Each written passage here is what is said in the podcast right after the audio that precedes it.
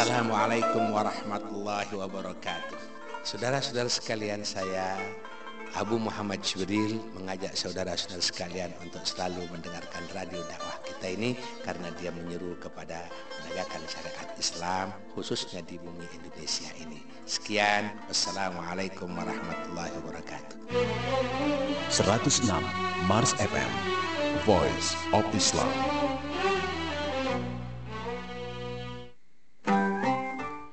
Assalamualaikum warahmatullahi wabarakatuh. Terima kasih sahabat muslim masih setia di 106 Mars FM Voice of Islam Yang dipancarluaskan dari Gedung Al-Markaz Islam Bogor Jalan Raya Pajajaran 10 Samping Masjid Raya Bogor.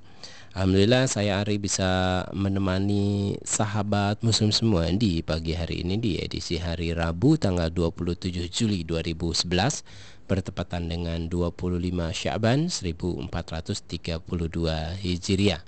Di rubrik Fresh Air, uh, sahabat muslim kita akan menyajikan sebuah tema buat kita diskusikan bersama tentang nikmatnya jadi muslim yang mukmin. Nah, banyak orang yang uh, tidak beriman menyangka bahwa menjadi muslim itu berat dan susah harus salat, harus puasa, harus zakat, harus menutup aurat, harus berdakwah, harus berjuang dan hal uh, yang identik dengan pengekangan dan memberatkan. Benarkah demikian?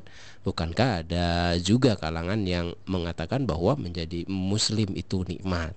Langsung saja kita ngobrol bersama Kang Oleh Solehin yang sudah hadir di studio. Assalamualaikum warahmatullahi wabarakatuh Kang Oleh. Waalaikumsalam warahmatullahi wabarakatuh Kang Ari. Kumaha kabar Kang Oleh sehat Alhamdulillah sehat. Ya, alhamdulillah Kang Oleh.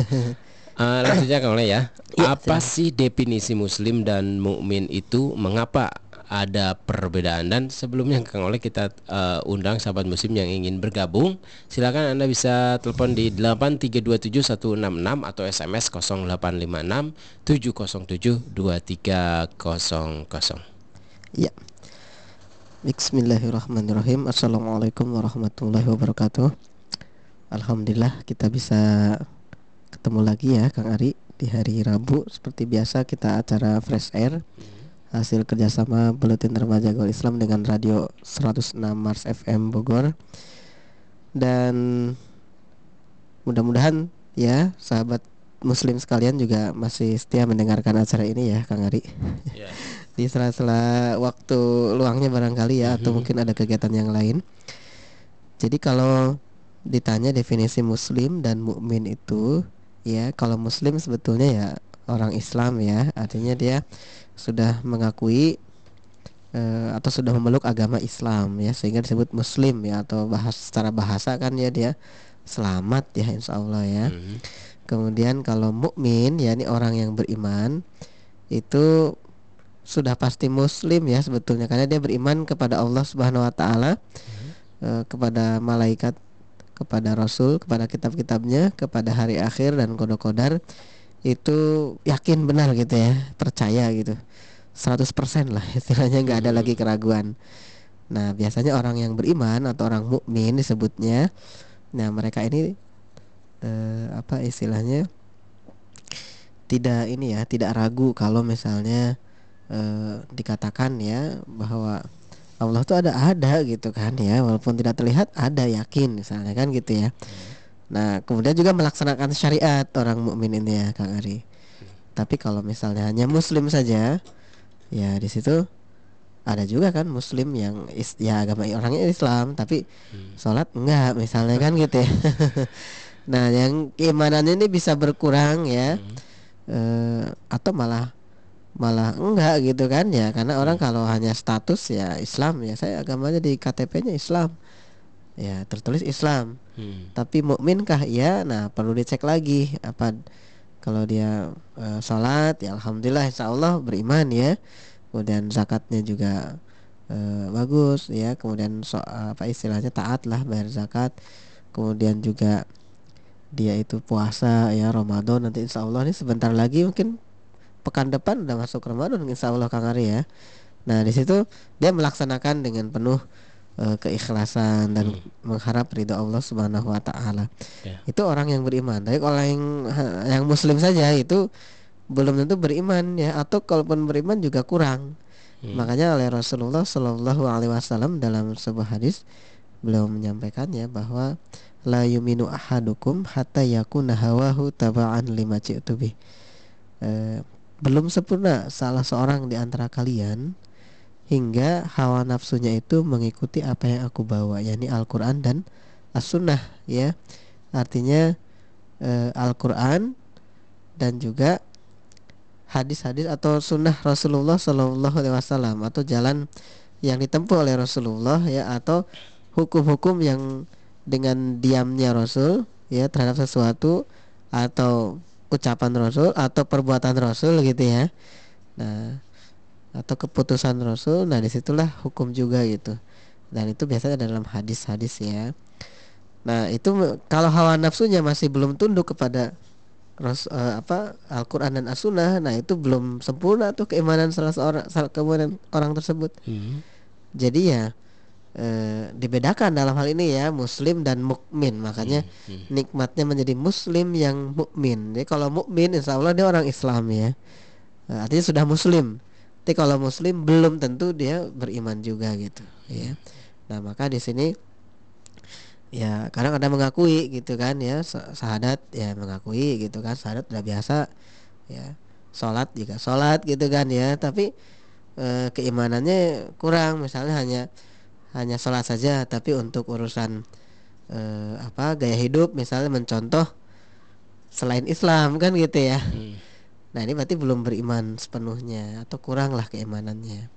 Ya dia mengakui bahwa Allah Subhanahu Wa Taala sebagai e, pencipta tapi aturannya malah nggak di e, percaya atau nggak dilaksanakan. Nah ini berarti belum keimanannya belum match gitu ya dengan hmm. maksudnya masih agak cacat gitu ya karena hmm. tidak mau melaksanakan apa yang diperintahkan oleh Allah Subhanahu wa taala dan juga rasulnya ya. Nah, maka dalam hal ini ya muslim muslim dengan mukmin jelas berbeda ya. Beda. Jadi ya? ada hmm.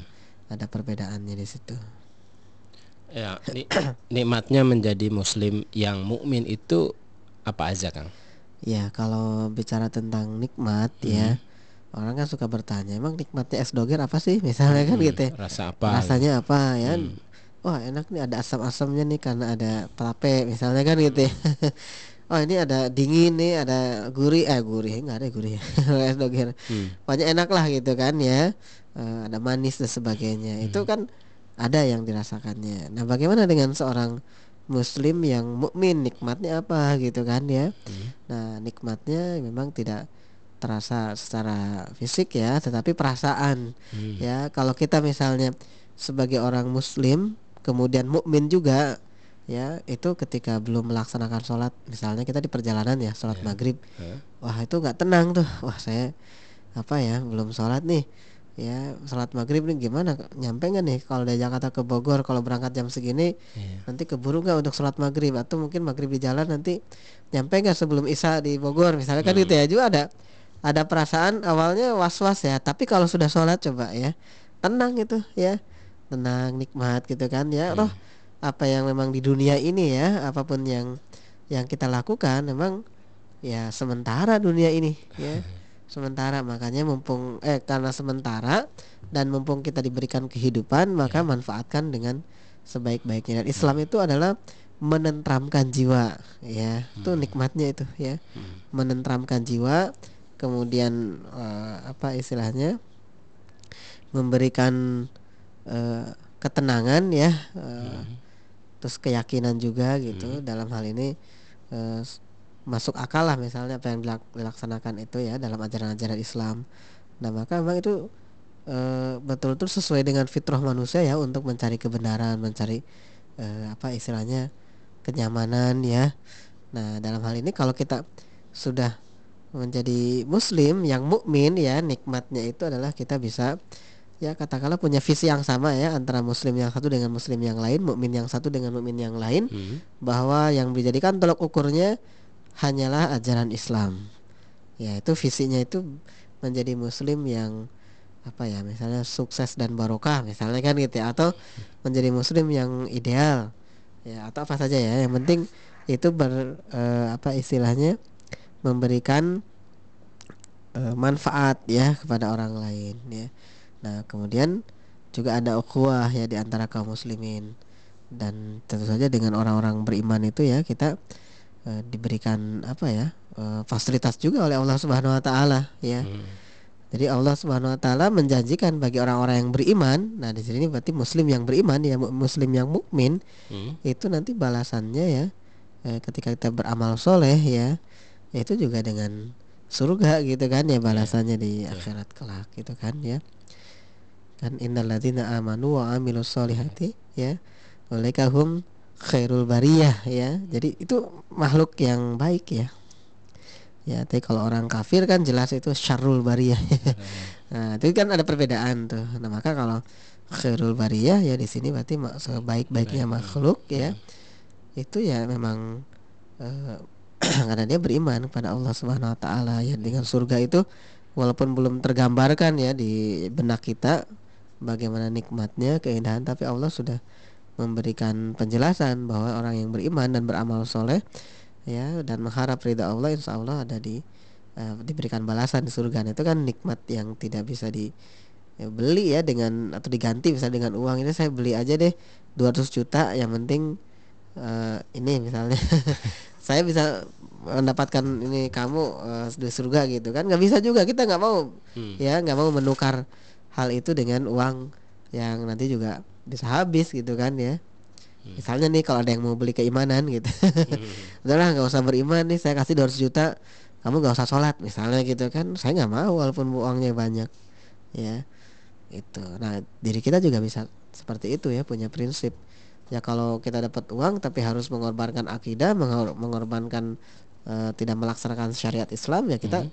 malah ruginya lebih uh, apa lebih besar lagi gitu daripada yang kita dapatkan uang dalam bentuk ya katakanlah 200 juta gitu kan. Memang besar ya siapa yang nggak tergiur tapi ya itu menukar dunia eh, apa menukar akhirat dengan dunia yang sedikit gitu kan. Ya artinya yang memang sementara ya, akhirat kan kelak kekal di dalamnya. Nah itu Kang Ari ya jadi nikmatnya menjadi muslim yang mukmin itu ya kita insya Allah akan dikumpulkan oleh Allah Subhanahu Wa Taala di surganya kelak ya. Nah, hmm. ya jika uh, kita melaksanakan perintah Allah Subhanahu wa taala Kang ya, apakah bagian dari uh, sebagai seorang mukmin dan mengapa?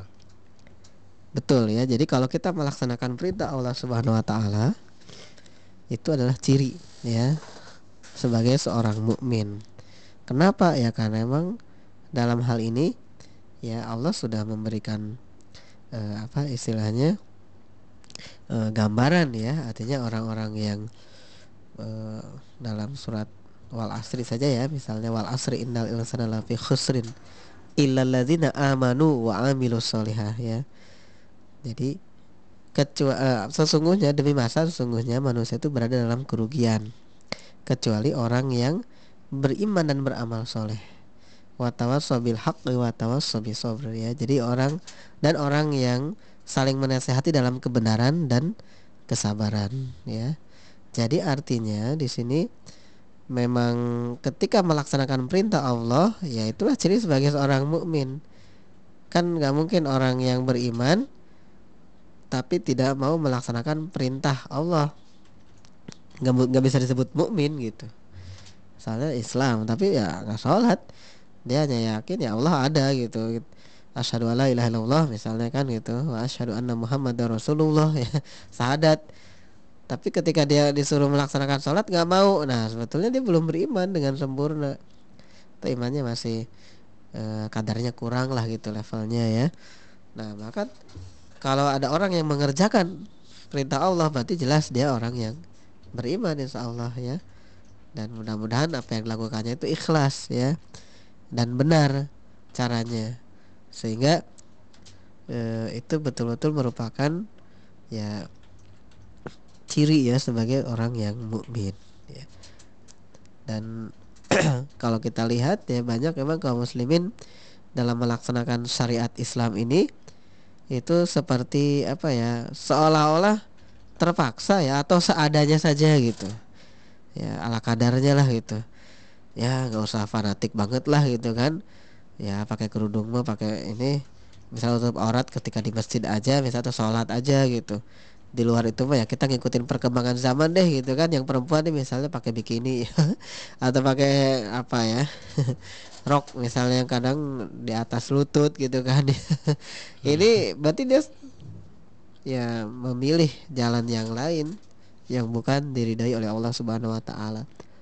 Dia sholat ya, dia puasa gitu. Tapi ketika bagian diminta menutup aurat sesukanya gitu kan. Ya enggak ah.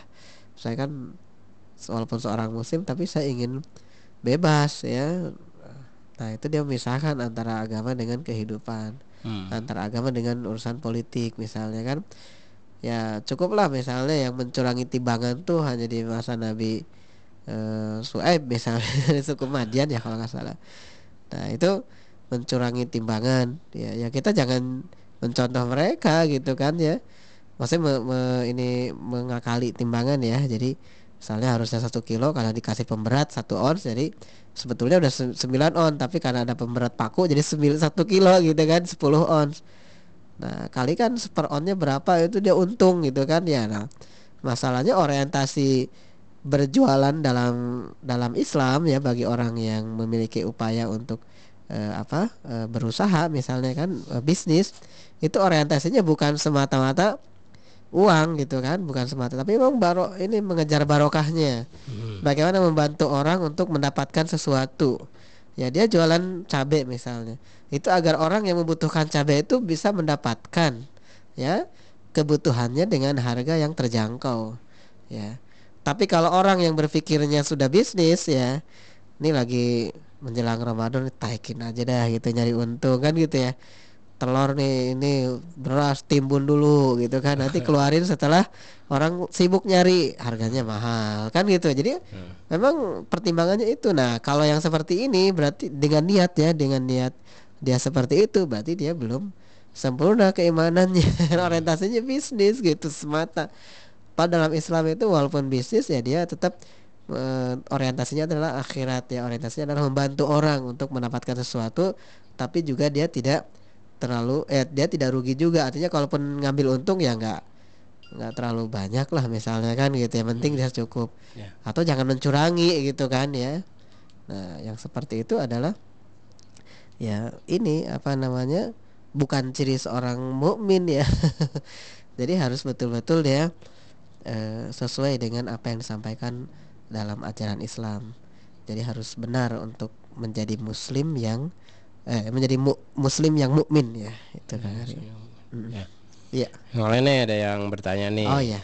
Assalamualaikum warahmatullahi wabarakatuh. Oh, Waalaikumsalam warahmatullahi wabarakatuh. Ustadz nih Yeti di Cinangneng mau iya. tanya dong, iya. apa bedanya harokah, golongan, aliran, mapirkoh? Mohon penjelasannya Surko. Iya. Borongan ini. Nih borong diborong ya. ya ini perbedaan bahasa aja ya harokah itu kan sebetulnya hmm. gerakan ya kan. jadi kalau uh, memang ada yang berkelompok tapi tidak bergerak juga gitu kan cuman ngumpul saja misalnya kan itu harokah bukan ya kalau tidak tidak bergerak berarti dia hanya diam tapi setahu saya ya biasanya hmm. kalaupun ada golongan ya ya dia kalau dia melaksanakan apa ya namanya aktivitas ya berarti hmm. harokah juga gitu kan ya Nah, harokah cuman nanti harokahnya ada yang harokah Islamnya, mungkin ada harokah yang suyuiyah ya, sosialisme ya. Ada juga kapitalisme tergantung. Jadi tergantung objeknya dilihat dari fakta-faktanya. Tapi kalau di segi definisi ya harokah itu kan pergerakan. Kalau golongan ya mungkin digolong-golongkan ya. Orang ini hmm. ini golongan siapa misalnya kalau dalam unsur-unsur kimia kan ada golongan halogen ya. Hmm. ini logam logam misalnya kan hmm. gitu. Ini golongan yang eh, apa namanya basa gitu asam ya jadi penggolongan sesuai dengan sifat-sifat atau karakter-karakternya ya makanya kalau Islam juga ada golongan yang misalnya nih orang fasik gitu kan ya hmm. ini orang munafik begitu ya kalau orang munafik itu sebetulnya dia sudah menolak Islam ya hmm. karena dalam hatinya juga dia tidak setuju dengan ajaran Islam kalau orang fasik ya golongan orang-orang fasik ya dia sebetulnya eh, masih muslim tetapi senang ya melaksana melakukan dosa-dosa gitu ya Nah, golongan-golongan seperti ini kan ada ada yang menjuluki ada ada yang mendefinisikannya ya. Kita tidak bisa tahu kecuali kita menganalisis ya. Ini ke mana larinya kan gitu. Seperti hmm. misalnya kalau Ahmadiyah apa tuh? Ya Ahmadiyah mah udah bukan dari Islam sebetulnya kan gitu ya. Hmm. Dia sudah menjadi apa ya namanya mungkin sudah ya bukan mungkin itu sudah keluar dari Islam gitu kan ya hmm. karena dia tidak mengakui Rasulullah Shallallahu Alaihi Wasallam ya Muhammad Shallallahu Alaihi Wasallam sebagai nabi terakhir ya hmm. mereka mengakui juga sebagai nabi tapi nabi terakhirnya bukan Nabi Muhammad mereka ada sendiri gitu kan ya kalau Ahmadiyah itu nah itu juga udah ya berarti udah uh, golongan yang ya itu aliran ya aliran itu macam ya hmm. stream ya kalau bahasa Inggris aliran-aliran jadi sebetulnya hampir sama ya hmm. kalau ditanya haroka golongan firqoh misalnya kan terus apa lagi? Eh, tadi eh, harokah ya. Hmm. ya itu hampir sama lah. Secara bahasa tuh hampir sama ya dia mereka ini. Memang ada firqoh yang juga apa ya yang benar ada juga yang salah gitu kan ya. Firqoh eh, apa ya kelompok juga sebetulnya. Hmm. ya. Ya itu setahu saya seperti itu ya. Dari buat Yeti ya. Yeti. Hmm. ya salam muslim kita akan lanjutkan obrolan kita setelah satu nasid berikut ini.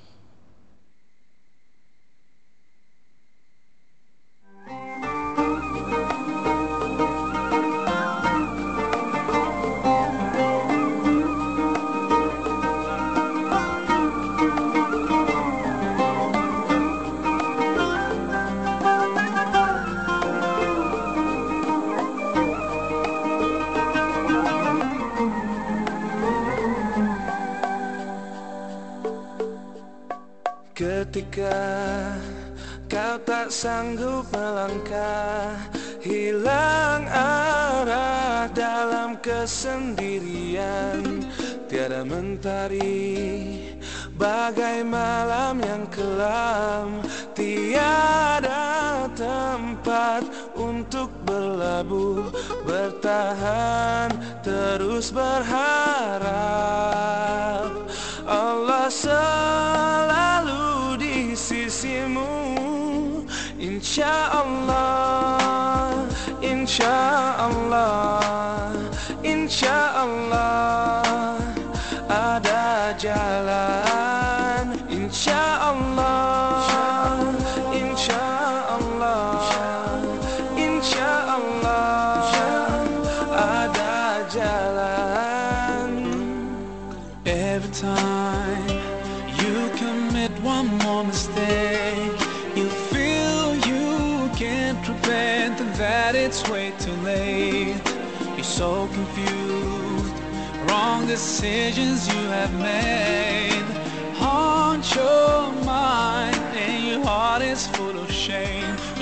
despair and never lose hope.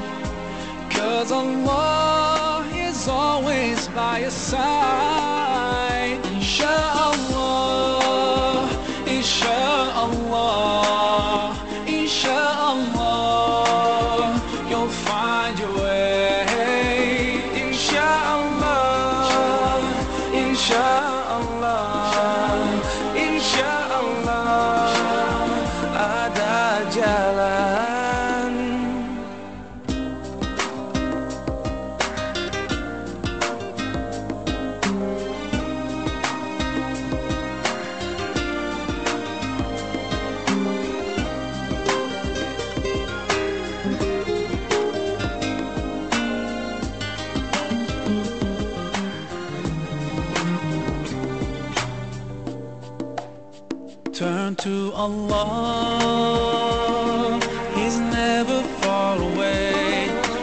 trust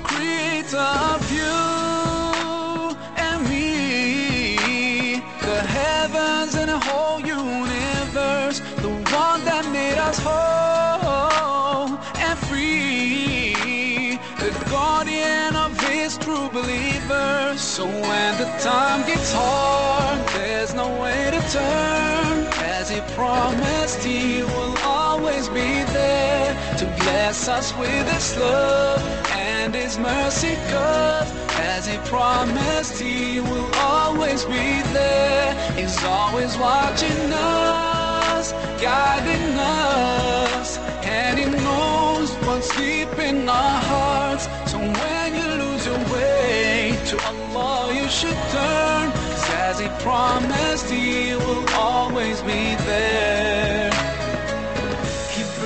Out from the darkness into the light.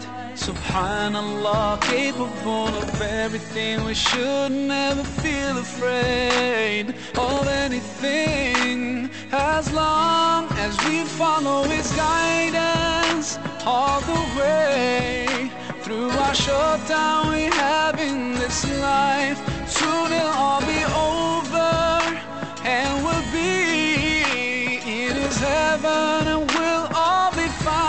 So when the time gets hard, there's no way to turn.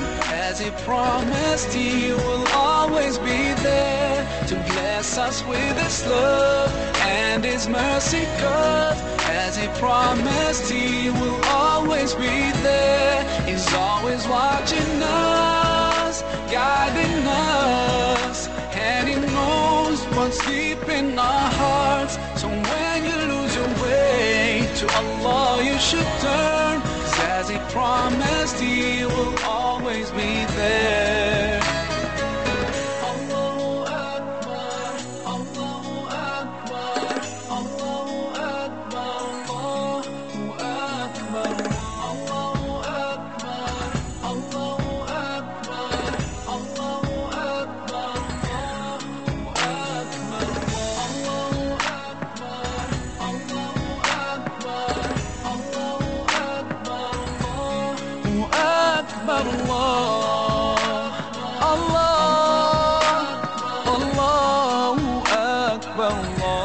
So when the time gets hard, there's no way to turn. As he promised, he will always be there to bless us with his love and his mercy. Cause as he promised, he will always be there. He's always watching us, guiding us, and he knows what's deep in our hearts. So when you way to Allah, you should turn. as he promised, he will always be there.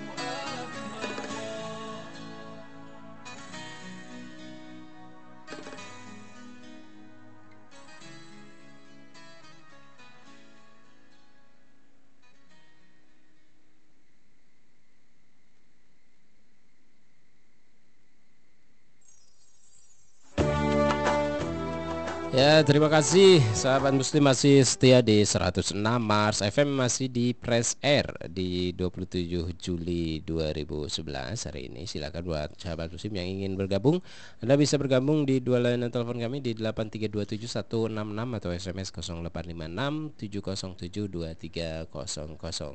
Tema kita di hari ini nikmatnya jadi muslim yang mukmin masih bersama Kang Oleh Solihin ya kita ngobrol-ngobrol lagi nih uh, Kang Oleh Ya. faktor apa yang menyebabkan banyak kaum muslim tetapi belum menjadi mukmin? Faktornya ya ini pertama ya itu dari faktor internal. Internal. Uh, internal itu apa saja sih orang uh, Muslim tapi belum menjadi mukmin? Pertama karena belum tahu ya ajaran Islam secara keseluruhan. Kenapa belum tahu? Bisa jadi karena dia tidak belajar ya atau belum belajar atau malah nggak mau belajar ya. karena ada banyak juga ya Kang Ari orang Muslim tetapi malas untuk belajar Islam ya mungkin kalau kita dengar-dengar apa ya ceramah-ceramah gitu kan ya di televisi atau mungkin di radio dan lain sebagainya kadang-kadang ada pertanyaan yang eh, ditanyakan oleh muslim kaum muslimin ya pada umumnya itu sebenarnya hal yang sebetulnya sudah harus dia pahami sejak kecil misalnya kan gitu ya. Bagaimana cara mandi wajib kadang ada ya di situ masih ada yang bertanya gitu ya. Tapi itu nggak masalah kalau dia mau belajar ya alhamdulillah gitu kan. Tetapi kita bisa melihat kualitas dari eh, apa ya istilahnya kaum muslimin secara umum ya. Nah di sini bisa jadi gitu ya eh, kaum muslimin yang seperti ini ya. Eh, belum belajar ya maksudnya belum nggak mau belajar atau malah nggak tahu ya. Maka dia tidak melaksanakan Islam dengan eh, benar ya benar dan baik. Ini harus dua-duanya ya. Jadi bukan hanya benar tapi juga baik ya. Nah benarnya menurut uh, Islam dan baik ya tata caranya dan sebagainya itu tertib misalnya kan gitu ya. Nah maka kalau faktor ini internalnya itu malas belajar atau tidak mau belajar itu memang harus di harus di bahasa Sunda apa di duku kuprak ya harus belajar dia mau nggak mau harus belajar gitu kan ya hmm. ya supaya tahu karena manfaatnya kan banyak ya sebetulnya dalam belajar itu setidaknya ada tiga hal ya kalau kita lihat dalam pendidikan gitu ya orang yang belajar itu akan mendapatkan manfaat yang pertama dari aspek kognitif ya dari ilmu pengetahuan tadinya tidak tahu dia akan menjadi tahu hmm. karena belajar ya yeah. nah oh saya nggak tahu nih istilah ini. Belajar nanya ke orang yang orang yang bisa. Dia akan menyampaikan itu dan akhirnya mendapat wawasan ya. Tadinya tidak tahu menjadi tahu. Kemudian yang kedua dari segi uh, afektif ya perasaan. Orang tadinya tidak misalnya ini berasa perasaan ya misalnya tadinya tidak mau ngaji gitu kan ya. Tapi hmm. setelah diberikan penjelasan bagaimana keutamaan orang yang berilmu kemudian kewajiban orang yang uh, muslim ya untuk belajar dan sebagainya maka akhirnya dia mau gitu kan untuk belajar untuk ngaji. Nah itu manfaat dari belajar ya afektif.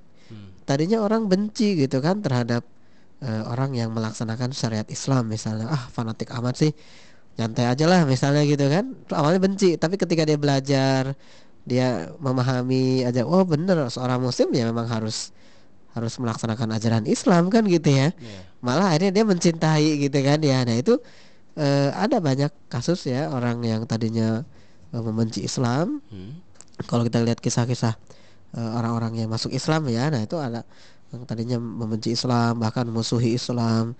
Tiba-tiba ketika dia dapat hidayah mempelajari Islam ya akhirnya masuk Islam dan wah ini dia tahu wah ternyata uh, Islam tidak seperti itu. Nah itu artinya apa? Artinya dengan belajar itu aspek afektif itu akan akan bisa dimunculkan tadinya kita takut ya menghadapi uh, kematian misalnya memang setiap orang juga takut ya kematian hmm. tapi e, kematian tetap akan datang ya. Yang perlu kita lakukan adalah bagaimana ketika mati itu kita tetap dalam keadaan muslim ya. Hmm. Dalam e, apa dalam Al-Qur'an juga Allah Subhanahu wa taala menyampaikan gitu ya bahwa e, wala tamutunna illa wa antum muslimun ya dan janganlah kalian mati kecuali dalam keadaan ya. sebagai muslim. Nah, maka kita uh, setiap hari karena kematian itu tidak kita ketahui datangnya ya, tidak diinformasikan maka setiap hari itu sebetulnya ada kemungkinan itu kan ada ada kita meninggalkan dunia ini maka orang yang seperti itu dia akan takut melakukan apa yang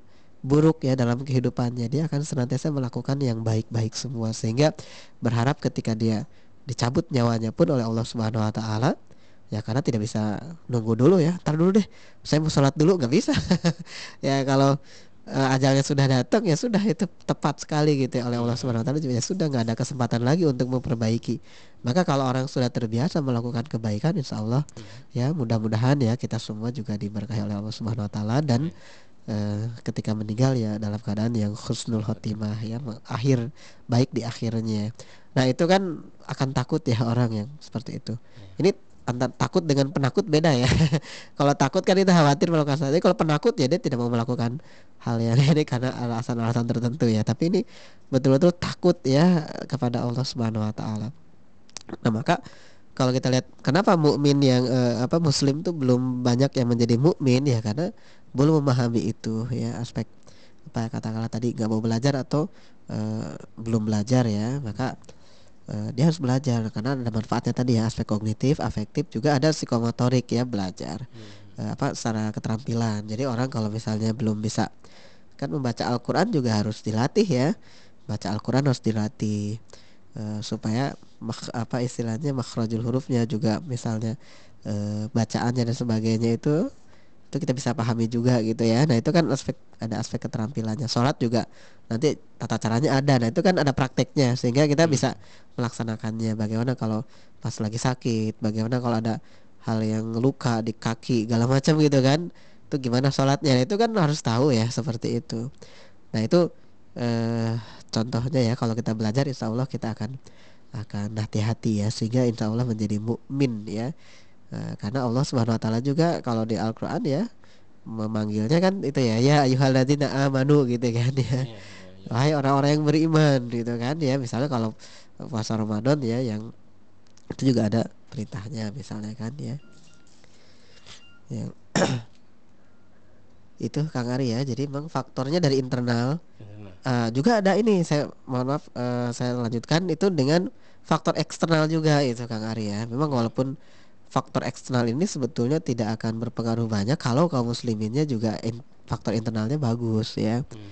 Misal faktor eksternal itu apa dari orang-orang yang membenci Islam, kadang dia melakukan uh, segala hal yang bisa menarik atau menggoda kaum muslimin untuk melakukan atau untuk menjauhi ajaran-ajaran Islam. Memang ada ya, uh, ada perilaku seperti itu, upaya-upaya seperti itu. Contoh misalnya orang diberikan uh, label. Misalnya kalau ngaji mah kuno ya kalau nonton konser tuh gaul misalnya kan gitu ya. Atau kalau berpakaian uh, muslim atau muslimah itu norak misalnya kan. Tapi kalau pakai uh, apa aksesoris yang di yang dicontohkan oleh para selebritis tuh gaul gitu kan modern. Hmm. ya akhirnya kalau yang lemah iman ya dan dia nggak belajar ke bawah gitu kan. Nah itu juga ada faktor uh, eksternal tapi hmm. kalau faktor eksternal ini sifatnya memang menghantam beberapa individu yang kurang ini ya. Hmm. Memang dua-duanya perlu di, diperhatikan. Artinya diperhatikan kita harus waspada menghadapi hal itu. Nah maka dalam hal ini ya eh, kaum muslimin itu ya harus dari faktor eksternal eh internalnya dulu ya di ini ya di di uh, apa dibina lah gitu hmm. kan ya karena kalau faktor eksternal sih insya Allah ya banyak juga orang yang secara internal udah bagus hmm. ya eksternal ya tentu dia akan bisa memilih ya hmm. kecuali yang eksternalnya benar-benar ini ya sudah sangat tidak bisa ditolak lah itu memang harus uh, semuanya kita bereskan juga gitu Kang Arya diwaspadai lah ini Kang Oleh ada ya. yang SMS lagi nih iya Assalamualaikum saya Nelly di Gede saya mau tanya bagaimana caranya menjadi pribadi pemuda muslim yang terus berjuang mencari ilmu ke mencari ilmu ke negara lain namun tetap istiqomah dan tidak terlena dengan keduniawian selama di sana Sukron. Nah, bagaimana nih kalau Naili di Bojonggede ya? Iya. Iya, eh, alhamdulillah nyampe ya ke sana kita ya. eh, siaran ini ya. Jadi buat seorang muslim ya misalnya memang tidak ada larangan ya kita mau pergi ke mana pun ya. Hmm. Eh, selama itu tentu di di bumi Allah ya walaupun itu tantangannya pasti berbeda ya Kang Ari yeah. misalnya kita hanya di Bojonggede belajarnya dengan ketika dia di eh, Bandung misalnya pindah ya nah di situ mesti ada perubahan kultur mesti ada perubahan suasana dan sebagainya apalagi misalnya ke Jepang misalnya kan gitu atau ke Eropa di negara-negara Eropa ya dan lain sebagainya. Nah bagaimana supaya tetap bisa menjaga pribadi kita sebagai muslim? Ya tentu uh, ini kembali ke diri kita ya. Kita punya komitmen ya. Pertama sih kita harus punya visi ya. Visi ya ini uh, sudut apa ya pandangan kita yang jauh uh, ke depan yang punya konsep diri ya oh saya harus seorang muslim dan saya tidak boleh misalnya uh, tergoda sedikit pun oleh kehidupan uh, duniawi kalaupun saya misalnya harus studi ke luar negeri hmm. ya uh, di luar negara kita misalnya kan di apa negeri Indonesia ya tetap saya ingin menjadi pribadi yang istiqomah ya dengan Islam. Nah, hmm. maka perkuat akidah kita ya karena pasti benturannya akan lebih banyak ya hmm. di sana. Luar biasa ya. iya, beberapa teman saya juga memang seperti itu yang hmm. tugas belajar bahkan ada yang ada yang menjadi uh, apa dosen ya di sana ya di di Inggris misalnya gitu hmm. gitu kan ya kadang suka dengerin juga via streaming tuh Kang Ari oh, gitu. acara kita ya nah itu dia ya Insya Allah kalau sekarang banyak ya terutama kalau di Inggris ya orang dengan Islam malah menjadi lebih suka yeah. lebih seneng banyak yang uh, mualaf ya atau orang-orang yang masuk Islam itu di Inggris malah dari kalangan intelektual hmm. itu nah uh, itu memang kita bisa lihat yang terpenting adalah kita komitmen ya terhadap diri kita gitu bahwa kita tidak akan berubah dengan hal seperti itu. Kalaupun ada hal-hal yang sifatnya misalnya mubah ya misalnya ada yang dikompromikan atau apa yang yang sifatnya bukan akidah ya bukan prinsip hidup mm-hmm. ya silahkan di di apa istilahnya dilakukan ini ya dicari solusi yang terbaiknya misalnya wah ini sana eh, gimana ya sholatnya nih susah nggak ada masjid misalnya sudah kita cari cari tempat yang sifatnya Eh, ber, ya bersih lah gitu kan terus hmm. kita tahu menghadap ke mana mungkin karena ada juga di sana tidak seperti di sini ya masjid hmm. di tiap RW kayak atau malah RT gitu di sana bisa jadi jauh gitu kan hmm. ke masjid utama misalnya nah tentu sementara kita ada di wilayah yang ya katakanlah sampai 10 km misalnya. Kalau jalan kaki ya gempor juga ya tentu kita pilih-pilih tempat oleh di ini deh misalnya di di apa ya di di rumah tapi yang bersih. Misalnya kita tahu mungkin perlu kompas oh nih kiblat ke mana nih? gitu kan. Kalau hmm. ke Mekah dari Eropa mungkin dia malah ke timur jadinya ya menghadapnya hmm. kalau sholat kan. Kalau di kita kan dari ke, ke barat. Yeah. artinya arahnya gitu tetap arahnya ke kiblat tapi uh, arah mata anginnya gitu ya. Nah itu ke barat kalau di sini karena kan kita berada di timurnya uh, Mekah gitu kan ya tapi kalau di Eropa kelihatannya dia di baratnya hmm. artinya lebih barat gitu kan ya misalnya itu itu sih bisa diatur lah yang hal-hal yang masih bisa kita pertimbangkan. Nah, jadi yang terpenting itu kita punya komitmen di mana pun ya kita berada. Satu hal yang perlu kita pahami itu ya buat Nelly, kita dekat dengan orang-orang yang uh, punya visi yang sama. Visi. Saya yakin, uh, saya yakin di berbagai negara yang terutama di Eropa, misalnya di Asia seperti di Jepang, di Korea itu banyak juga yang Muslim ya. Hmm. Kita bisa bergabung dengan mereka gitu, ya bisa bikin acara gitu kan ya atau ngadain acara apa so, diskusi dan sebagainya sehingga tidak hanya belajar saja gitu tapi kita juga uh, punya kegiatan di sana saya pikir itu juga akan membantu kita ya mempertahankan semangat hmm. ya mempertahankan semangat kita untuk tidak tergerus oleh kehidupan yang uh, apa ya namanya tuh yang mungkin akan berbeda dengan yang apa akan melanggar syariat Islam malah ya kalau di negara yang liberal seperti di Eropa itu kan. Hmm. Nah, saya pikir itu ya buat Nelly. Ya. Di komitmen dirinya dulu. Terus akidahnya terus jangan jangan putus asa eh jangan putus semangat untuk belajar dan mencari hmm. teman seperjuangan di sana. Ya. Apa yang harus dilakukan agar kaum muslimin bisa mengupgrade upgrade diri mereka menjadi mukmin, Kang? Belajar ya kalau saya. Jadi emang kalau uh, selain belajar ya mungkin maksudnya saya selain belajar yang kita bisa formal misalnya kita hmm. uh, kalah SD, SMP, SMA, perguruan tinggi misalnya gitu kan. Tapi kita juga bisa belajar dari kehidupan. Yeah. Ya, dalam aktivitas sehari-hari kita bisa belajar dari orang yang sudah paham. Kita bisa berkumpul dengan orang-orang yang solih ya. hmm. Orang-orang yang kehidupannya itu ya dunia tidak tinggalkan tapi dia lebih fokus pada akhirat ya. Jadi yang uh, apa namanya yang sifatnya itu e, duniawi ya dia itu nggak terlalu menjadi tujuan utama bukan tujuan utama lah gitu. Bahwa itu dikejar ya gitu kan ya. Bahwa dunia e, kita ingin raih ya itu harus diraih gitu kan. Tapi tujuan utama kita kan ke ini ya ke akhirat gitu kan ya nah, jadi eh, apa istilahnya eh, fokusnya tuh ke akhirat ya. Dunia itu ini aja deh apa istilahnya sebagai uh, karena kita tinggal di ya saat ini di dunia gitu kan seperlunya gitu kan ya.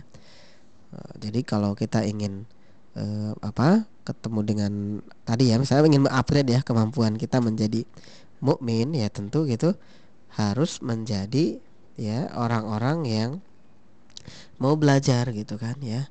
Mau belajar mau menjadi orang yang ya katakanlah uh, tidak puas hanya dengan ini ya dengan kondisi yang ada saat ini ya. Jadi kalau misalnya dia uh, apa namanya masih belum kuat ya dalam uh, belum konsisten ya misalnya sholat tuh saya sholatnya masih bolong-bolong ya misalnya kan gitu ya ya sudah deh saya ingin belajar gimana cara belajarnya kan gitu ya nah itu dia sadar diri dulu gitu tapi karena ada juga orang yang sudah diajak-ajak nggak mau juga gitu. nah dia udah punya nggak punya niat gitu untuk memperbaiki dirinya ya padahal kalau kita tadi aja misalnya sama Kang Ari ya apa yang dilakukan agar kaum muslimin bisa mengupgrade diri mereka menjadi mukmin. Hmm. Nah, ini harus ada perubahan ya dalam hidup kita. Yeah. Dari Allah Subhanahu wa taala juga sudah menyampaikan ya. Bismillahirrahmanirrahim. Innallaha la yughayyiru ma biqaumin hatta yughayyiru ma bi anfusihim. Jadi sesungguhnya Allah tidak akan mengubah nasib suatu kaum ya, hmm. kecuali kaum itu sendiri yang berusaha untuk mengubahnya. Artinya kalau kita ingin menjadi mukmin bukan hanya muslim, maka ada yang perlu kita korbankan ya untuk meraihnya bisa waktu ya. Hmm. Nah, waktu waktu istirahat kita ya. Hmm. Kita kurangi ya jatah tidurnya, jatah uh, main-mainnya kita gunakan untuk belajar misalnya kan. Nah, karena waktunya uh, harus kita korbankan ya maka selain itu juga ada pengorbanan yang lain ya tenaga misalnya ya kita kan pengen nyantai tapi ya satu jam dua jam kita manfaatkan dalam sehari untuk belajar kan gitu ya jadi hmm. memang akan akan ada orang peningkatan ya orang yang berilmu dengan orang yang tidak berilmu jelas berbeda ininya ya maka ketika dia ilmunya kuat nah biasanya sih keimanan juga terus meningkat ya biasanya Kang Ari karena kalau dia memahami ilmu agama lebih berarti dia lebih banyak tahu mana yang benar mana yang salah nah maka ketakutan dia terhadap uh, Allah Subhanahu wa taala ya maksudnya dalam hal ini ketika melanggar syariat hmm. maka dia akan uh, semakin tinggi ya ketakutannya dan otomatis dia akan melaksanakan hal-hal yang benar gitu yang baik. Hmm. Berarti ini keimanannya meningkat kan gitu ya. Artinya yeah. bukan hanya dia sebagai muslim saja tapi juga orang yang beriman ya kepada Allah Subhanahu wa taala. Yeah. Nah, jadi di sini memang perlu mengupgrade uh, diri kita dengan belajar tadi ya, dengan hmm. belajar gitu kan. Nah, jadi eh, di sini memang eh, apa istilahnya ada ada ini ya, ada upaya gitu ya, ada upaya. Nah, kalau kita misalnya eh, tidak berusaha gitu kan ya, hmm. Nah kalau tidak berusaha ya memang nggak ini apa namanya nggak akan bisa gitu untuk mengubah gitu kan. Baik itu ya ya, Kang. Kang Ari uh, untuk mengupgrade ya dengan belajar. Ya. Kalau itu. Ada yang bilang nih Kang. Iya. Kita saat ini menjadi muslim karena keturunan. Mm-hmm. ya ini karena ikut orang tua. Nah, jika demikian benarkah kemusliman kita? Oh gitu, karena turunan gitu ya. Mm-hmm. ya, jadi kalau misalnya kita merasa eh, apa namanya eh, muslim turunan ya, memang gimana ya kalau dikatakan uh, muslim ya insya Allah muslim ya. Kita orang tua ya memang orang tua muslim ya. Karena ikut-ikutan. Terus uh, apa istilahnya jika demikian benarkah kemusliman kita? Dia dilihat dulu aktivitasnya.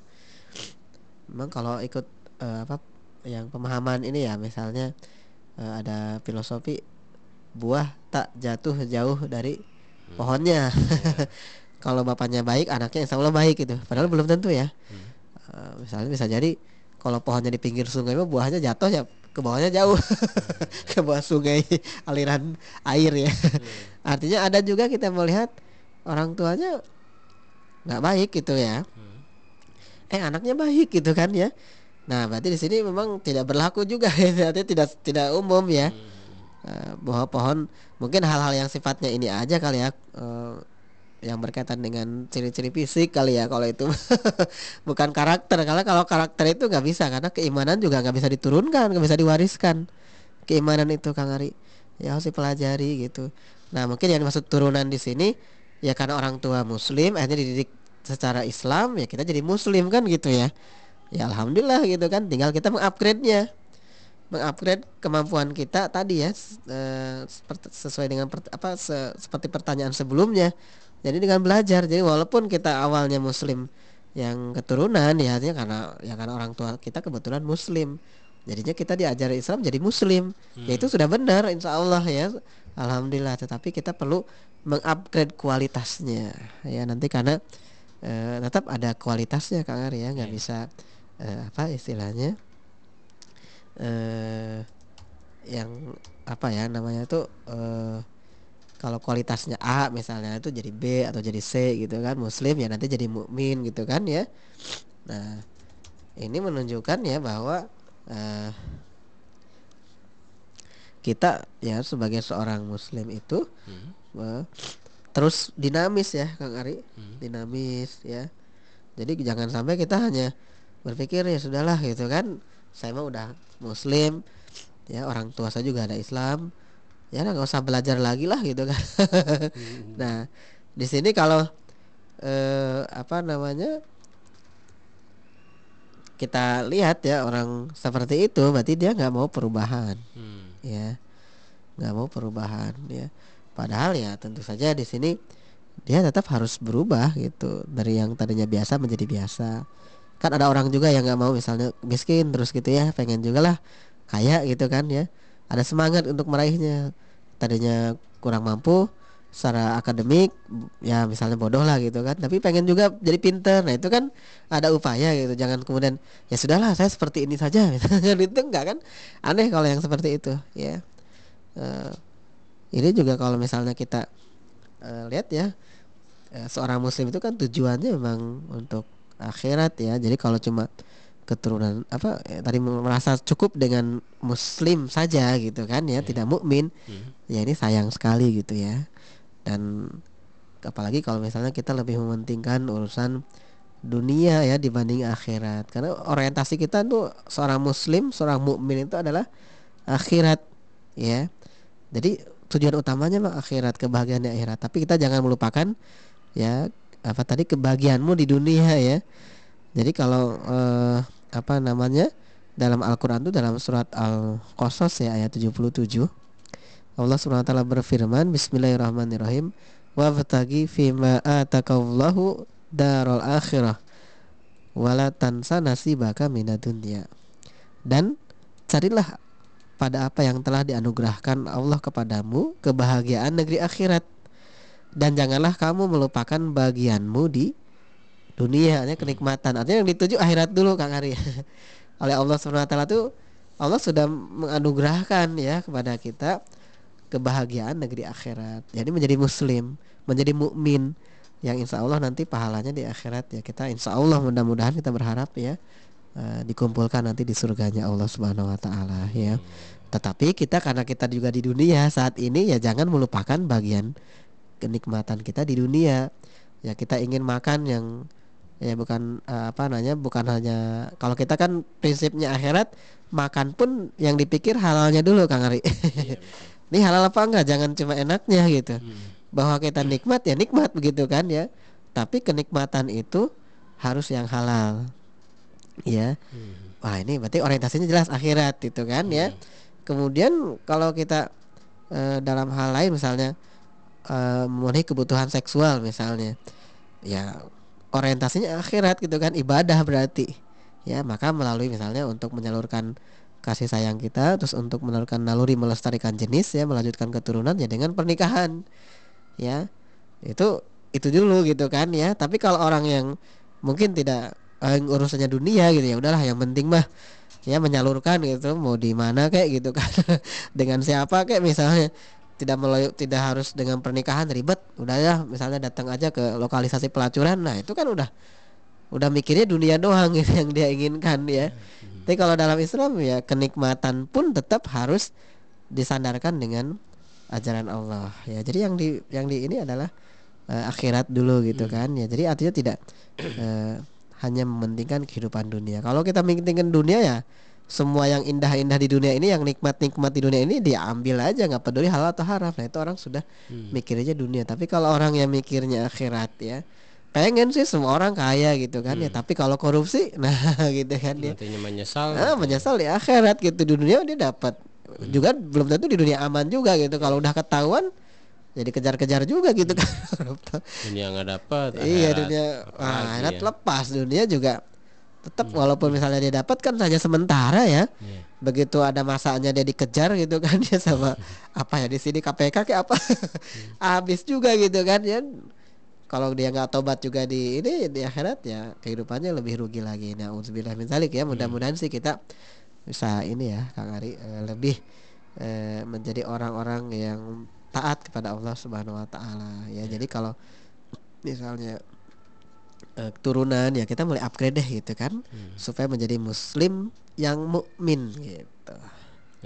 Menjadi mukmin sejati itu keren. Emang emangnya kenapa Kang? Iya. Apa yang mencirikan seseorang menjadi muslim sejati? Ya menjadi mukmin itu mukmin sejati ya keren ya. ya itu kalau anak muda sekarang ya sahabat muslim misalnya menyebutnya keren ya artinya memang hmm keren tuh apa ya bagus lah itu hebat banget lah istilahnya kan itu kenapa ya karena emang ya Allah Subhanahu Wa Taala juga hanya menyediakan surga juga bagi orang yang mukmin orang yang beriman yeah. ya jadi orang beriman tuh posisinya berbeda gitu kan levelnya berbeda dengan orang yang hanya muslim saja ya kalau muslim saja dia orang Islam karena masih ada orang Islam yang fasik ya orang Islam yang eh, malah tidak taat dengan ajaran Islam. Ya ada juga orang Islam yang malah memusuhi Islam. Dia labelnya saja Islam. Tapi ya eh, apa namanya? Eh, dalam perilaku kesehariannya pendapatnya malah bertentangan dengan Islam. Seperti apa yang di sering digembar-gemborkan oleh orang-orang yang mengaku apa ya namanya faham ya liberal misalnya kan. Hmm. ada namanya jaringan Islam liberal misalnya mereka ya mungkin dia masih muslim ya kalau di, mereka ngaku muslim ya hmm. tetapi perilakunya malah membenci Islam. Ya malah bisa jadi itu bisa jadi ya kalau dia tidak meyakini uh, apa istilahnya Allah Subhanahu Wa Taala dan Rasulnya bisa jadi malah mengantarkan kepada kekufuran ya hati-hati juga gitu yeah. karena kan kalau status Muslim ya asal dia gimana ya orang tuh uh, di KTP Muslim eh, Islam jadinya Muslim padahal kan Allah tahu ya mana yang mukmin sejati mana yang tidak gitu. Dan kalau kita sendiri ya bagaimana men mengetahui kalau itu orang itu mukmin sejati memang kita nggak bisa secara utuh ya memahami seseorang itu mukmin sejati atau tidak kecuali kita melihat faktanya dalam kesehariannya ya dalam perilakunya dalam konsistensinya berbuat dan sebagainya. Tetapi memang ada panduan ya oleh Rasulullah Shallallahu Alaihi Wasallam uh, disampaikan bahwa nahnu nahkumu bidzawahir wallahu yahkumu bisyarair. Jadi kami para nabi itu ya menghukumi apa yang tampak. Ya yang yang kita lihat dia bagus ya insya Allah bagus gitu kan menurut kita. Nah sementara yang apa yang di dalam hati yang tersembunyi biar Allah uh, biarlah Allah yang uh, menghukuminya ya. Jadi kalau nahnu nahkumu bidzawahir wallahu yahkumu bisyarair ya. Karena kita tidak bisa ya hati manusia kan nggak bisa kecuali kan bisa dilihat penampakannya lewat ucapannya lewat tindakannya. Hmm. itu kita yang dilihat pro, uh, ininya produknya ya outputnya oh dia bertentangan dengan Islam ya? Berarti nggak Islam misalkan gitu ya. Hmm. nah perihal hatinya bagaimana ya itu nanti urusan Allah Subhanahu Wa Taala ya dengan dia gitu. Nah, tapi kita memang uh, ada panduan gitu ada panduan. Nah maka kalau disebut Muslim sejati itu keren ya emang keren Insya Allah ya. Uh, uh, jadi uh, apa ya istilahnya itu oleh Allah Subhanahu Wa Taala sampai disebutkan ya dalam Al Quran kuntum khairu ummatin hmm. ya khrijat linnasi ta'muruna bil ma'ruf wa tanhauna 'anil munkar wa tu'minuna billah. Kalian semua adalah umat yang terbaik walaupun dalam uh, pernah tafsir yang saya baca itu ya itu memang kepada generasi sahabat ya. Hmm. Uh, artinya kuntum khairu ummatin ya ukhrijat linnas ya. Jadi yang terbaik yang di ini dilahirkan untuk manusia gitu kan ya. Hmm. Nah, tetapi insya Allah kalaupun kita di generasi mutaakhirin ini memiliki sifat-sifat yang itu ya, hmm. ya insya Allah juga kita bisa istiqomah, ya. uh, istiqomah misalnya terus hmm. disebutkan di situ yang menyuruh kepada yang ma'ruf dan mencegah yang mungkar, hmm. juga beriman kepada Allah itu adalah uh, ciri juga ya seorang mukmin yang hebat yang terbaik gitu, yeah. ya uh, khairu ummah ya dia uh, mar ma'ruf juga nahi mungkar dan beriman kepada Allah insya Allah itu adalah hmm. uh, ciri juga gitu Kang Ari. Ya. ya. Terakhir nih kalau ya. Iya kondisi saat ini yang banyak adalah remaja muslim bukan remaja mukmin. Apa yang harus dilakukan para orang tua untuk mendidik anak-anaknya? Orang tua adalah orang yang paling dekat dengan anaknya ya. Hmm. dia akan menjadi teladan anak-anaknya. Jadi anak itu akan melihat anak itu akan melihat bagaimana perilaku orang tuanya yang dia dekat sekali gitu maka orang tua ini harus menja karena menjadi orang tua itu pilihan ya bukan kebetulan gitu. saya kebetulan jadi orang tua nih oh enggak itu harus pilihan bahwa ketika menikah ya atau akan menikah dia sudah siap bahwa suatu saat nanti dia akan punya anak ya hmm. kalau diizinkan diridhoi oleh Allah Subhanahu wa taala hmm. maka dia sudah siap untuk mendidiknya kan gitu ya hmm. nah maka karena anak ini adalah dekat dengan orang tuanya maka kita harus menjadi teladan bagi anak-anak kita gitu kan ya hmm. nah dari awal dari kecil sudah diarahkan ke arah yang baik maka kalau uh, saya Said Kutub misalnya pernah menyampaikan testimoni kepada ayahnya ya untuk ayahnya dia jarang ketemu dengan ayahnya tetapi ayahnya sekali ketika bertemu itu sangat berkesan ya uh, apa ayahnya itu mendidik dengan baik lah bagi dirinya gitu ya berkesan yeah. sekali hmm. uh, apa menurut saya Said Kutub ya dia punya uh, apa ya pujian lah kepada orang tuanya kepada ayahnya dalam hal ini. Ya karena walaupun tidak atau jarang ketemu tapi ketika di meja makan atau dalam pertemuan selalu membimbingnya selalu mengarahkannya. Itu yang mungkin juga orang tua harus siap ya karena kan anak-anaknya ya hmm. uh, yang itu adalah masa depan masa depan kita gitu ya masa depan kehidupan Islam juga masa depan kehidupan keluarga besarnya gitu kan ya. Sehingga kalau kita ketika meninggal meninggal dunia itu anak kita akan mewarisi perjawa, perjuangan kita gitu kan ya. Yang anak-anak soleh itu ya anak-anak yang soleh solihah itu adalah kebanggaan kita kebanggaan keluarga kita kebanggaan kaum muslimin ya. Dan kebanggaan Islam secara keseluruhan bahkan secara di dunia ya. Karena kalau kita lihat Eh, para pejuang Islam juga seperti itu ya memberikan apa ya manfaat bagi banyak uh, orang menginspirasi banyak orang. Nah maka bagaimana sekarang cara mendidik anak-anak uh, orang tua mendidik anak-anaknya? Tentu di sini memang harus sampaikan yang pertama nilai apa agama Islam ya. Ajaran Islam itu harus harus sudah dari awal ya pendidikan agama ya bolehlah untuk uh, sakofah yang lainnya sebagai bekal kehidupannya ya. Dia mungkin nanti bisa terjun di bidang apa ya misalnya sains bidang uh, teknologi yang lain dan sebagainya. Mereka juga perlu dibekali uh, keterampilan atau keahlian ya selain agama. Tetapi kalau agamanya sudah bagus keahliannya itu akan mendukung uh, apa istilah dakwahnya akan mendukung uh, untuk kebaikan Islam dan sebagainya bukan malah merusak Islam ya. Nah jadi memang dididik ilmu agama dan ilmu umumnya ya seimbang lah. Bila perlu mungkin lebih banyak ilmu agamanya lah ya. Karena yang terpenting attitude akhlaknya yang baik karena ada juga orang yang ngerti hmm. uh, teknologi ngerti keterampilannya bagus tapi attitude-nya ya atau uh, sikapnya termasuk dalam hal ini kita memahaminya akhlaknya itu nggak baik ya orang juga nggak bisa gitu berhubungan dengan dia gitu dengan nyaman. Nah tapi kalau ada orang yang uh, dia akhlaknya bagus ya keahliannya sih standar lah bisa dan insya Allah bahkan bisa lebih mudah untuk bisa bergaul bisa menyebarkan uh, kebaikan dengan yang lain. Itu Kang Ari.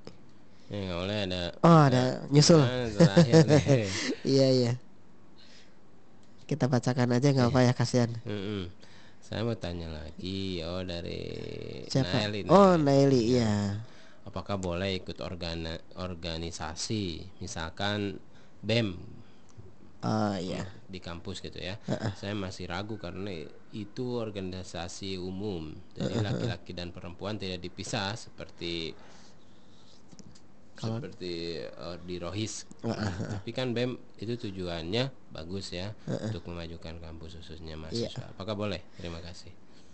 seorang muslim ketika akan melakukan sesuatu itu pastikan kita tahu ya e, manfaatnya, kita tahu boleh apa tidaknya gitu kan. Karena Allah Subhanahu wa taala juga sudah memberikan panduan ya. Bismillahirrahmanirrahim wala takfu ma laisa laka bihi ilmun.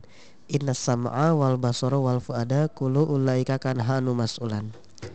E, dan janganlah kalian mengikuti apa yang kalian tidak ketahui tentangnya, ya. E, karena sesungguhnya ya pendengaran, penglihatan dan hati semuanya akan dimintai pertanggungjawaban oleh Allah Subhanahu wa taala. Maka dalam hal ini ketika kita akan memutuskan bergabung dengan organisasi tertentu, kita pahami dulu visi misinya. Hmm. Apa visi misinya, kemudian kegiatannya apa, programnya apa saja. Terus bagaimana dengan kehidupan eh, para para pengelolanya ya, maksudnya dalam hal ini pengurusnya dan sebagainya. Kalau itu kemudian akan menjauhkan Eh, dari Islam secara umum ya atau malah ingin meraih tujuan yang uh, apa ya bagus gitu kan. Bagus ini kan relatif ya sebetulnya bagus menurut siapa? Kalau menurut Islam insya Allah pasti maslahat. Tapi kalau bagusnya hanya dalam kacamata kita gitu melihat untuk memajukan kampus dan sebagainya mungkin kampus bisa maju tapi Islamnya apa enggak? Kan itu nggak tahu nggak tahu gitu ya. Nah maka saran saya gitu ya uh, pastikan dulu bahwa itu tidak bertentangan dengan syariat Islam ya kita melakukan apa? Karena akan dimintai pertanggungjawaban nanti. Hmm. dengaran penglihatan dan hati kita akan semuanya dimintai pertanggungjawaban oleh Allah Subhanahu Wa Taala ya. E, kenapa? Karena dalam hidup ini kita pastikan apa yang kita lakukan itu memang untuk Islam ya.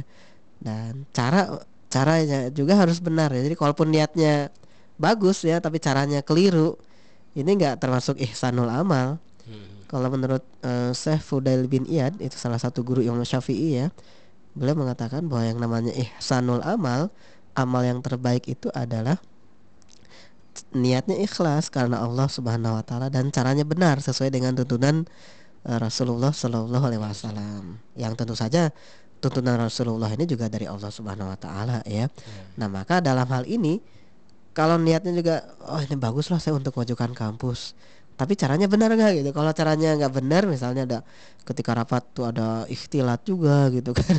Terus mungkin ada tujuan-tujuan yang kurang islami dan sebagainya. Nah jadi di sini malah kita khawatir ya eh, tujuan yang bagus itu malah ter uh, terkontaminasi dengan hal yang yang kurang baik atau bahkan maksiat.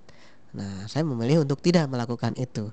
Lebih fokus ya untuk ini uh, apa ya namanya eh, aktivitas keislaman begitu kan ya. Mungkin kalau menurut saya daripada di BEM ya bisa jadi di lembaga dakwah kampus masih mending gitu hmm. ya. Karena fokus ke kegiatan-kegiatan kampus yang tujuannya juga untuk menyelamatkan gen mahasiswa dari eh, apa ya kehidupan jahiliyah gitu kan ya. Kita hmm. udah fokus ke Islam kan gitu ya. Walaupun kita juga harus waspada ya harus lihat tujuan-tujuan juga tidak menghalalkan segala cara gitu ya. Nah intinya punya patokan lah ya uh, dalam Islam apa uh, yang benarnya apa gitu. Dan itu harus selalu belajar ya. Jadi buat hmm. Nelly walaupun uh, apa ya di kampus itu malah lebih punya kesempatan untuk belajar ya dan terus mengkaji. Banyak nanti akan menemukan banyak uh, organisasi banyak harokah mungkin ya banyak ini. Ya kita harus uh, apa waspada juga gitu ya. Mungkin ada yang kurang baik ada yang baik Nah, tapi tentu kewaspadaan kita bukan kemudian menjadi curiga ya, dan kemudian menjadi menyalahkan semua ya enggak juga gitu. Tapi kita proporsional ya. Kalau kita tahunya itu ya kita pelajari. Jadi jangan menghukumi orang juga kalau kita tidak tidak tahu tentang segala hal. Kecuali yang sudah jelas ya, seperti Ahmadiyah misalnya itu udah udah tanpa kita harus datang ke sana misalnya itu udah tahu. Maksud datang ke sana gabung itu enggak ya, enggak boleh malah. Ya. Tapi kita tahunya dari informasi yang valid ya yang bisa dipertanggungjawabkan. Nah itu pun kita bisa tidak usah ikut ya. Atau jangan malah jangan ikut ya bukan tidak usah. Itu buat Nelly ya jadi dilihat eh, manfaatnya dilihat dari ukurannya syariat Islam ya. Kalau ada yang bertentangan dengan Islam ya jangan. Atau kalau misalnya subhat ya subhat yang ragu gitu ya hmm. lebih baik ditinggalkan. Mungkin dengan organisasi yang lain mungkin di LDK atau di ya lembaga dakwah kampus atau yang lainnya silahkan bisa di uh, perhat di ini juga ya diteliti kemudian bisa ada pilihan mau ikut yeah. atau enggak gitu. Mm -hmm. Saya pikir itu ya buat Nelly. Ya, jazakallah khair Kang Oleh ya, nah, membagikan ilmunya kepada kita semua dan terima kasih buat sahabat muslim yang telah bergabung di 106 Mars FM. Kita berdua dari studio pamit undur mm -hmm. diri kita tutup dengan doa kafaratul majelis subhanaka allahumma wa bihamdika asyhadu an la ilaha illa anta astaghfiruka wa atubu ilaik. Wabillahi taufiq wal hidayah wassalamualaikum warahmatullahi wabarakatuh.